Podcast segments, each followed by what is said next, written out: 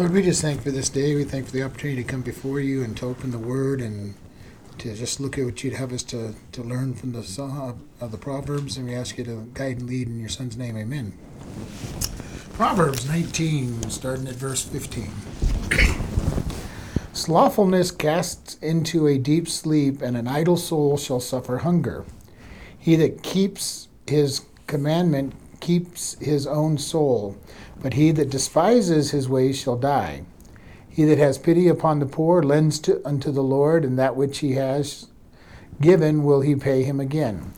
Chasten your son while there is hope, and let not your soul spare for his crying. A man of great wrath shall suffer punishment, for if you deliver him, yet you must do it again. So we'll stop there.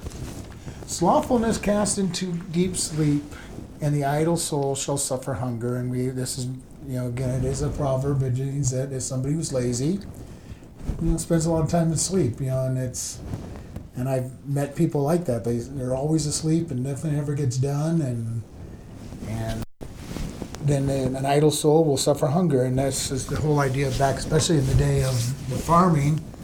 You know, if you didn't prepare your fields at the right time, you didn't plant your seed at the right time, you didn't, you know, do the things at the right time, then you went hungry. And in today's world, it's pretty much the same. If you don't work, you're going to go hungry. Um, so unless the government steps in and gives you money for, for not working. So, but God says that the idle person suffers hunger. And that's the way it's supposed to be. Uh, verse 16 He that keeps his commandment keeps his own soul, but he that despises ways shall die. And this is kind of an interesting one because this is the idea number one, it has keeping God's commandments, but it also has this implication of keeping your own word. And there are a lot of people that have kind of two rules. You know, this is the rule for me, and this is the rule for you. And uh, and you know, we've all met people who say one thing and do another. And that's part of what this is talking about. That you know, if you if you keep your keep your own word, you keep God's word, you keep your own word, you're protecting yourself. And if you're not, you're really despising yourself, and it, it you know, and it, to the point of you despise your ways and shall die. Uh, nobody's going to trust you. Nobody's going to give you the honor. Nobody's going to allow you to to have you know the victory in it. He that has pity upon the poor lends unto the Lord, and that which he has given will pay again. And so this is the idea that God cares for the poor, and His people will care for the poor. And if somebody can look at the poor and be very hard-hearted and not have any, you know, compassion toward them, not try to help them in any way, in any way, they've got problems. And God is saying, you know, if you lend to the poor, you help them out. God will repay it. And we see this over and over again when people are generous, it comes back to them. And so God is wanting us to be able to help, help the best we can. Some people are poor, but there's always somebody poor. And God is saying, be generous, be able to help out those people, be, be able to seek to help them, and you know, not not withhold. And we're told not to withhold help when we can help. And that's a you know, there's times when we can't help. You know, we don't have it ourselves to give to people, and then there's times when we do, and God is saying, be generous. That doesn't mean we give them so that we don't have anything ourselves, but by the same token, we also are to help when we can. Chasten your son while there is hope, and let not your soul spare for his crying. And this is that whole idea that you know there is a there is a place where you cannot discipline even your own kids anymore. You know, just you know when they get older, you know they get to be teen uh, adults. You can't discipline them; they're on their own at that point. You can't spit. You know you you can't continue spit, you know, chasing them. And even to a point as they get older in your own home, there's only so much you can do to help them. And I've seen people, you know, it bothers me when I see really young kids running roughshod over their kid, you know, parents, you know, four or five year olds that are, you know, in full control of their parents and And I have to wonder what's going to happen when that kid gets to be a teenager. You have no control over him as a kid that you can actually spank or put into a corner or control. What's going to happen when that kid gets to be a teenager and they're physically able to not, you know, not have you take care, take and control them. And that's why that discipline, that chastening, has to start at a young age. And they get used to the idea that there's authority, that there's consequences, and and uh, and this let not your soul spare first crying. And I've met I've met some parents who, you know, said, well, as soon as I spanked my child, he cried so much, I had to, you know, I smacked him one time and he's crying, and I go, well, maybe the kid knows that that's what's going to stop, and I, you know, it may or may not even be real. God says the lesson has to be learned. And that doesn't mean beat him to death. It just means a lesson has to be learned. There, and discipline always involves some form of pain. And whether it's a physical spanking or something being taken away, or as in the case of the business world, hours being cut or time being, you know, unpaid time being being there has to be a consequence that is painful. Otherwise, there's not discipline. If the person enjoys it, there's no discipline in there in it. It's just doing what they're enjoying. And so we want to we want to we want to take this that God is saying discipline is to be fulfilled and finished. And sometimes we know that even in our own life, when God disciplines us and we're in pain and we're crying out to Him, He may still let the discipline run its full course, or He may be generous. It doesn't. It's up to Him, but usually He lets it run its full course, and we will pay for it, that discipline the whole time. A man of great wrath shall suffer punishment for if you deliver him, then you must do it again. And this is one of those things, you know, we see this with a child who continually does something wrong. And they get rescued by their father or their mother, and they get taken out of the consequences, and, and they're going to go right back and do it again, and you have to re rescue them. And eventually, you must pay. You must pay for it so that you will learn obedience. And God does the same thing for us. He wants us to learn obedience. That when we misbehave, something happens, there's consequences for sin. And God says you're going to suffer those consequences and so that you don't want to do it again. And and that's important. Consequences, when we suffer the consequences, we learn that there is something we don't want to go through. And very important for us to understand that, you know, that we have consequence. And children have to have consequences. Uh, when we teach them to not play in the middle of the highway, you know, we have reason for them not to play in the middle of the highway, and we're going to, you know, we don't want them to suffer that consequence. So we're going to give them some other lesser consequence, which will be the the sore bottom for going out, you know, running out in the street. So because the that sore bottom is, a no, is no consequence compared to being run over by the car if we let them just learn the hard way. And sometimes learning the hard way is, is not good. If you could have been tra- trained and disciplined before that, you s- s- suffer less.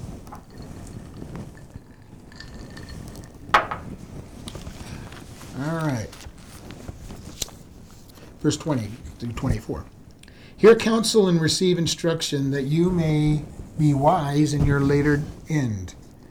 There are many devices in man's heart, nevertheless, the counsel of the Lord that shall stand. The desire of a man is his kindness, and a poor man is better than a liar. The fear of the Lord tends to life, and he that has it shall abide satisfied, and he shall not be visited with evil. A slothful man hides his hand in his bosom, and will not so much as bring it to his mouth again. All right, verse 19. A man, oops, excuse me, 20. Hear counsel and receive instruction that you may be wise in your latter end. And this is that whole idea of learning something without having to be disciplined, learning something without having to go through the hard way.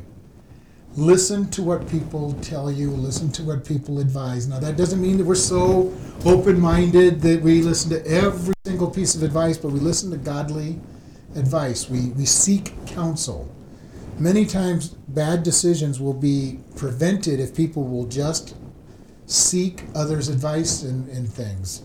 And they have to be a trusted person. They have to be somebody that you trust, not just anybody off the street. You just don't go up to anybody and say, "What would you do in this situation?" It's got to be somebody that's trusted, that that is in in, in going to give you godly advice. But it is very important that we get that advice because it will help us in the long run. It'll make us wise. It'll make us see things that we get good advice, we receive instruction that discipline and prevents us from having problems in the future. And if we don't ever want to take counsel, you know, we'll learn the hard way. But the importance on all of this is it's been said that if you're if you're the only one you're going to listen to, then then you you're limited to the knowledge you have. If you get counsel from other people, you get all kinds of different th- inputs and ideas and thoughts and then you can make your decision a little more informed. You know, will they? Will you go with what they all said? Maybe, maybe not. But at least you have opposite your differing thoughts and opinions. You may even have advice from somebody who's been there and done that, and, and trying to keep you from being there. Uh, and so it's very important to hear the counsel and receive the instruction. There are many devices in a man's heart, nevertheless, the counsel of the Lord shall stand. And devices is this whole idea of thoughts, plans, purposes, schemes. Everybody has lots of different thoughts and, and plans and schemes in their in their head. But the important part, and this is in a man's heart, but it is the important thing is God's counsels, they shall stand. so we want to get into knowing God's way of thought, and this is where we talked about couple weeks ago, where in Isaiah, in Isaiah, we're told, you know, that we learn line upon line, precept upon precept, concept. You know, each little concept of God helps us stand, and we watch what we wanted to do falling by the wayside, and hopefully we get to the place where we think like God. We start thinking like Him. We start acting like Him because His thoughts are filling our mind. And it says, you know, there are many devices, many schemes of man in, in our heart. And our heart is deceitfully wicked, and who can know it, we're told in Jeremiah. And so we want to get that place where our heart is evil, our heart is wicked. We need God's thoughts. And His thoughts will stand. His thoughts will establish us, will, will help us live the right way. The desire of a man is his kindness, and a poor man is better than a liar. So, the, our desire should be to be kind. But I love this the, that a poor man is better than a liar. Somebody who's a liar is not trusted, is not somebody you want to be around. They could be the wealthiest person, they might even be the most influential person. But if they're a liar, they're not worth anything. They're not, their opinion's not worth anything. Anything they say uh, you know, we've all heard it. You know, there's all these jokes. You know, a lot of times people will say a joke. You know, how do you know a liar's uh, that a that a that a lawyer is lying? And it's you know the answer is his lips are moving, and you can put any name in that that you want. You know, politicians a lot of times have that joke said about them, but it, if that person is truly that bad, and I've met people that were so bad at lying that I really doubted everything that they said and you, you just looked at them and said, I don't know whether you're telling the truth or not because you tell the truth so rarely, and that's not a good place to be in. You, know, you need, we need to be telling the truth. We need to speak truth. We need to be known as truthful people and, and kind people that want to reach out to people. The fear of the Lord tends to life, and he that hath it shall abide satisfied, and he shall not be visited with evil the fear of the Lord, the desire to honor God, to get into His Word, to do things the way He wants it done, it tends to life. Why? Because God is life. When we do things His way, we're going to be doing things in a righteous way that brings life. And not just the physical life, but to bring real peace, joy, bring the fruit of the Spirit into our life because we're fearing God. We're fearing God. We're asking Him to be in us, be part of us. And when we do, when we have his fear and we are abiding by him, we Abide satisfied. God's way of doing things satisfies as nothing else does. When we do things the world's way, we're never satisfied. You never get enough of the world's ways of doing things. You're never never satisfied. When people are searching for God and they're looking for God in all the wrong places, they're never satisfied. There's never an answer. There's never that, that satisfaction of the soul that I have found God. And when we find Him, we end up being that satisfied person. We get the peace that passes understanding. We get joy. And we get to just be able to sit back and say, okay, God, you're in control. And it satisfies. He fills that empty spot in our life because we were created to be in fellowship with God. And when we're not in fellowship with God, we are empty. so it's very important that we stay in fellowship with God and honor Him.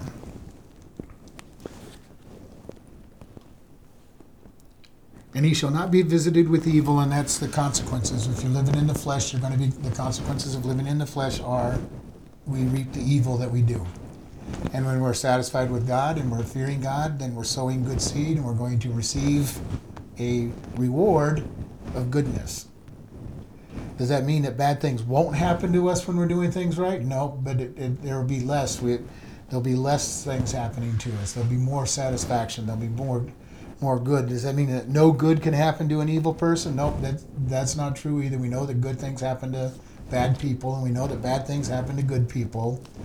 That's but the tendency is the more evil you do, the more bad things that you're going to have happen to you. The more good you do, the more good things will happen to you. And that's just the laws of sowing and reaping. Doesn't mean that you can't have the opposite, you know, happen, but it doesn't mean that the tendency is for it to not happen. A slothful man hides his hand in his bosom and will not as so much as bring it to his mouth. And this has got to be a very slothful person. I can't even imagine being so slothful that you won't even pick up your hand to feed yourself. Uh, there's another one of the verses that talk about you not, raising their hand and putting their face down in their plate. You know, and, that's talking about being very slothful. Uh, and this is really making a kind of a mockery of it to, to make it an extreme. But there is those people that are so that are so lazy that they won't do anything to help themselves. I think the bosom, hand in the bosom is Napoleon, you know. Yeah. yeah. And he was too lazy to feed himself. He probably got fed. Yeah, and kind of laying in his bosom would be to hold your hands in your lap and say, "Okay, I'm, Feed me. you know, feed me. Somebody feed me. I'm just going to sit here." Yeah. And I've met lots of people. I've met lots of Christians that have that attitude about their Christianity. You know, feed me because I don't want to open my own Bible and do my own study. Just give me all, you know, spoon feed me everything that I need to know about God, and that's not going to happen either. God is, needs us to get into the Word and do our own study, our own, our own learning.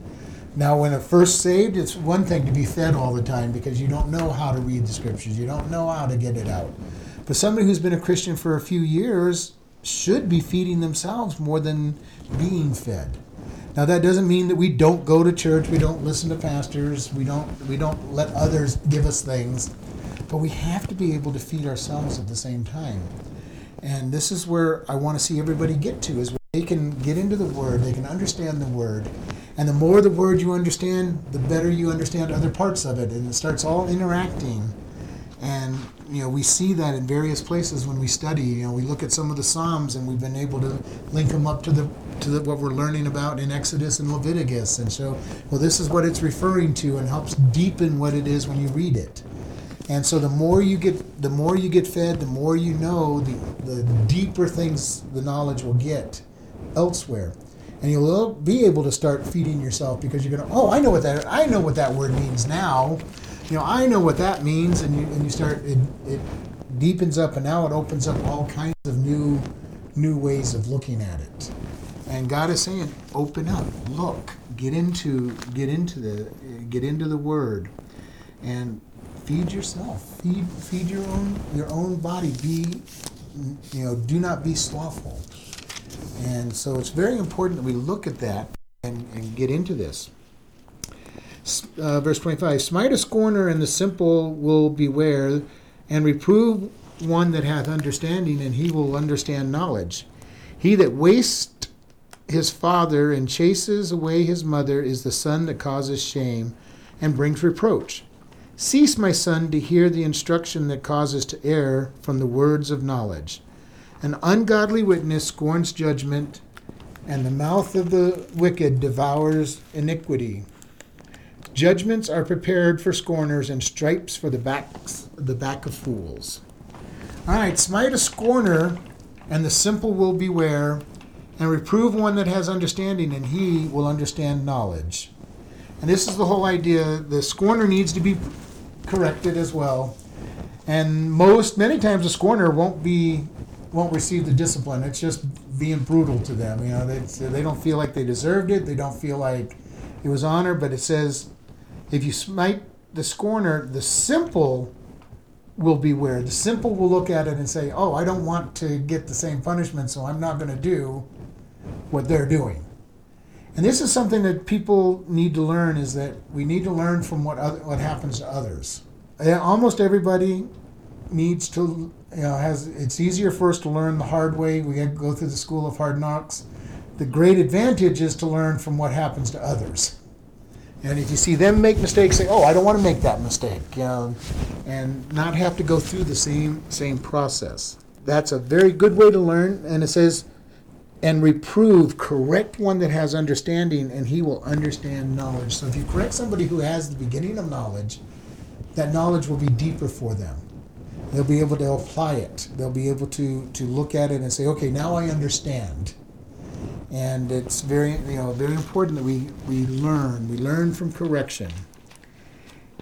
He that wastes or assaults his father and chases away his mother is a son that causes shame and brings reproach. And this is the whole idea that that people have you know that when a child goes the wrong way away from his parents you know it brings shame on the family and there is that shame and reproach that comes on a family, but it's not necessarily belonging to the family, and yet we apply it very heavily to our families sometimes. And seeing, you know, I've seen parents who get all distraught because they're because they feel like failures when their kids go the wrong way. And in one sense, there is that that idea that maybe I should have done something different. Maybe I could have done something different, uh, better. But by the same token, we've tried to do the best we can as parents, and we can't take it. Uh, we can't take it too much personalized when our kids go the wrong way because our kids have their own decisions to make. As long as we've done the best that we can with them, or the best that we could at the time, even, then we cannot hold, you know, be guilty of their of their mistakes. Can we have caused some of their problems? Yes, we can, but not. You know, we can't take it on because even if, with a bad example it's their responsibility. You, we have in a situation where you can have a good kid come out of a bad family just because the kid makes good decisions. On the flip side, you can have a bad kid come from the best family out there. You know, they did everything right and they can still produce a bad kid because of the decisions that child makes. So we want to be careful with that whole mentality of responsibility for their decisions. You know, we can have an influence, but it's not it's not a guarantee. Verse 27 Cease, my son, to hear the instruction that cause to err from the words of knowledge. And this one is a direct statement. Be careful what you listen to. Uh, he says, Cease, my son, to hear instruction that causes to err. And that is the idea of peer pressure, the idea of hanging with the wrong crowd, you know, listening to people that are giving you bad advice. And this is why your advice that you listen to must be godly advice, not the world's advice. The world's advice is going to give us all the wrong answers. There's a lot of a lot of things going on right now, you know, with uh, in, information when when they're talking about uh, the judgment that's going to come down in June from the su- su- uh, Supreme Court about homosexual marriage and states' rights and there's a lot of people questioning what you know what should Christians do when when this case comes to, to being settled if it if it comes down and probably will come down to homosexual marriage being being okay as far as the state's concerned as far as the government's concerned and the answer to that is real simple we honor God and we obey God. So I don't know what the debate is about them. You know, we honor God. We don't go out and we fight, you know, fight hard against it. But we're also not going to, if we're following God, honor that homosexual marriage because it's not godly. It's against God's word. Does that mean, as I've said before, when we disobey God, that you know we disobey government, that we're going to be free from punishment? No, we will have the punishments that are that are part of the world out there, and the government has the right to issue punishment, and we will end up whatever that case might be.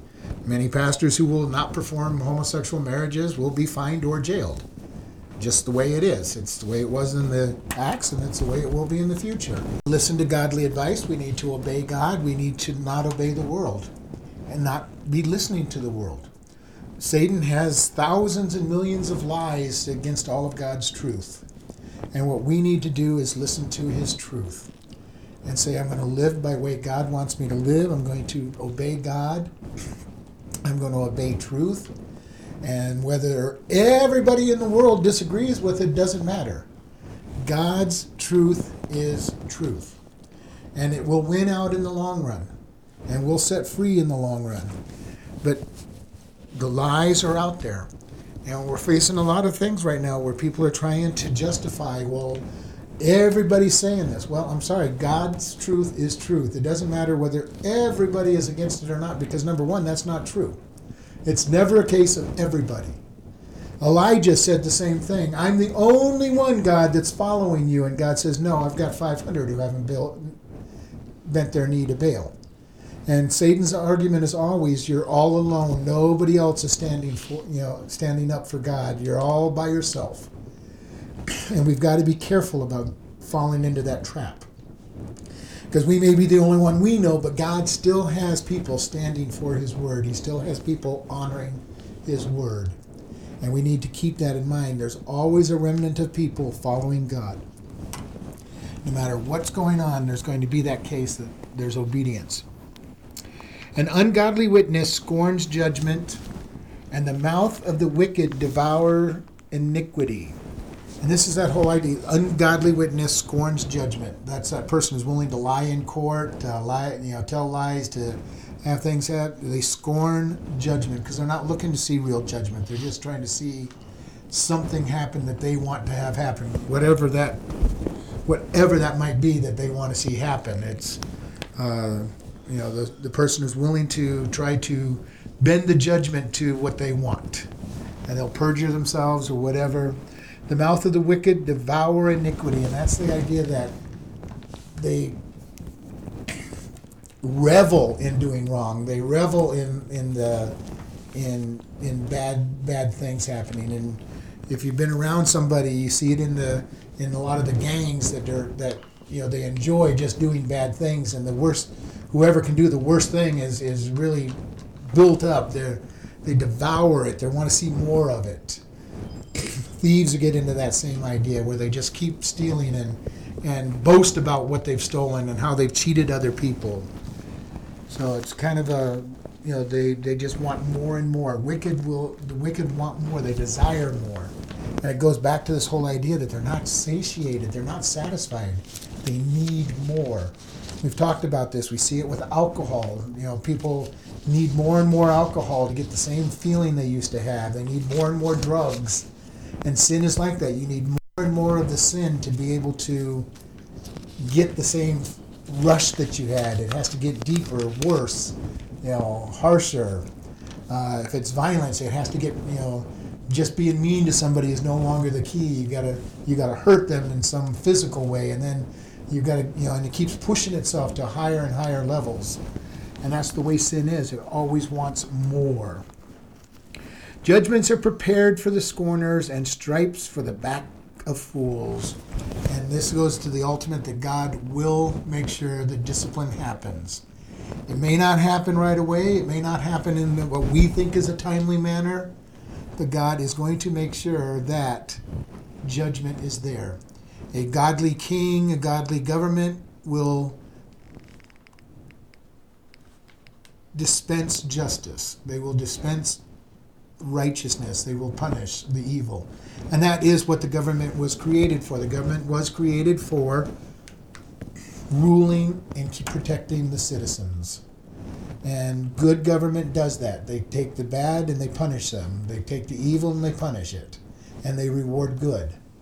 The sad thing is, in this generation, we're seeing exactly the opposite starting to happen, where the bad are getting protected. They've got all these rights. They've got all these, you know, it's a reward to be bad, and the good are being told you are wrong, and and you're and, and you're you're not making the right decisions, and it's kind of a very scary thing to look at, is how things are being twisted ups, upside down. Yet God said that's exactly what would happen in the end days good would be called bad, bad would be called good, and we would be going into the days of Noah. And we're starting to see just that happen in our world. And not just countries. I mean, we've seen it over in history that where a country will start doing it. But now we're seeing it almost worldwide where the whole of righteousness and unrighteousness are being flipped on their heads, being turned upside down. Everything that God says is bad is being called good and we're going to see great problems from all of this. We're going to see great issues from all of this, and we want to we want to be aware of this. You know, and, but God ultimately will punish the evil. Even in our day, they will get what they they will reap what they sow, and it may be from somebody more evil than they are that they get it from, or it's from the government doing part of its job. Or it'll be when they stand before the white throne judgment of Christ and get condemned forever.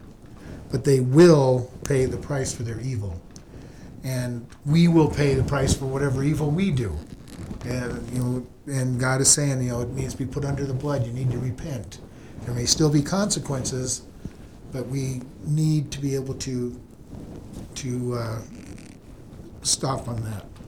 We're going to end here just because my throat is starting to irritate me enough, and it's the end of this chapter, so we'll. we- So let's close in prayer. And Lord, we thank you for this day. We thank you for the chance to go through this and have what you want us to learn, and we ask you just to bless the bless us as we go about our day and and the weekend activities, which is a very busy weekend. We ask that you bless all that in Jesus' name. Amen.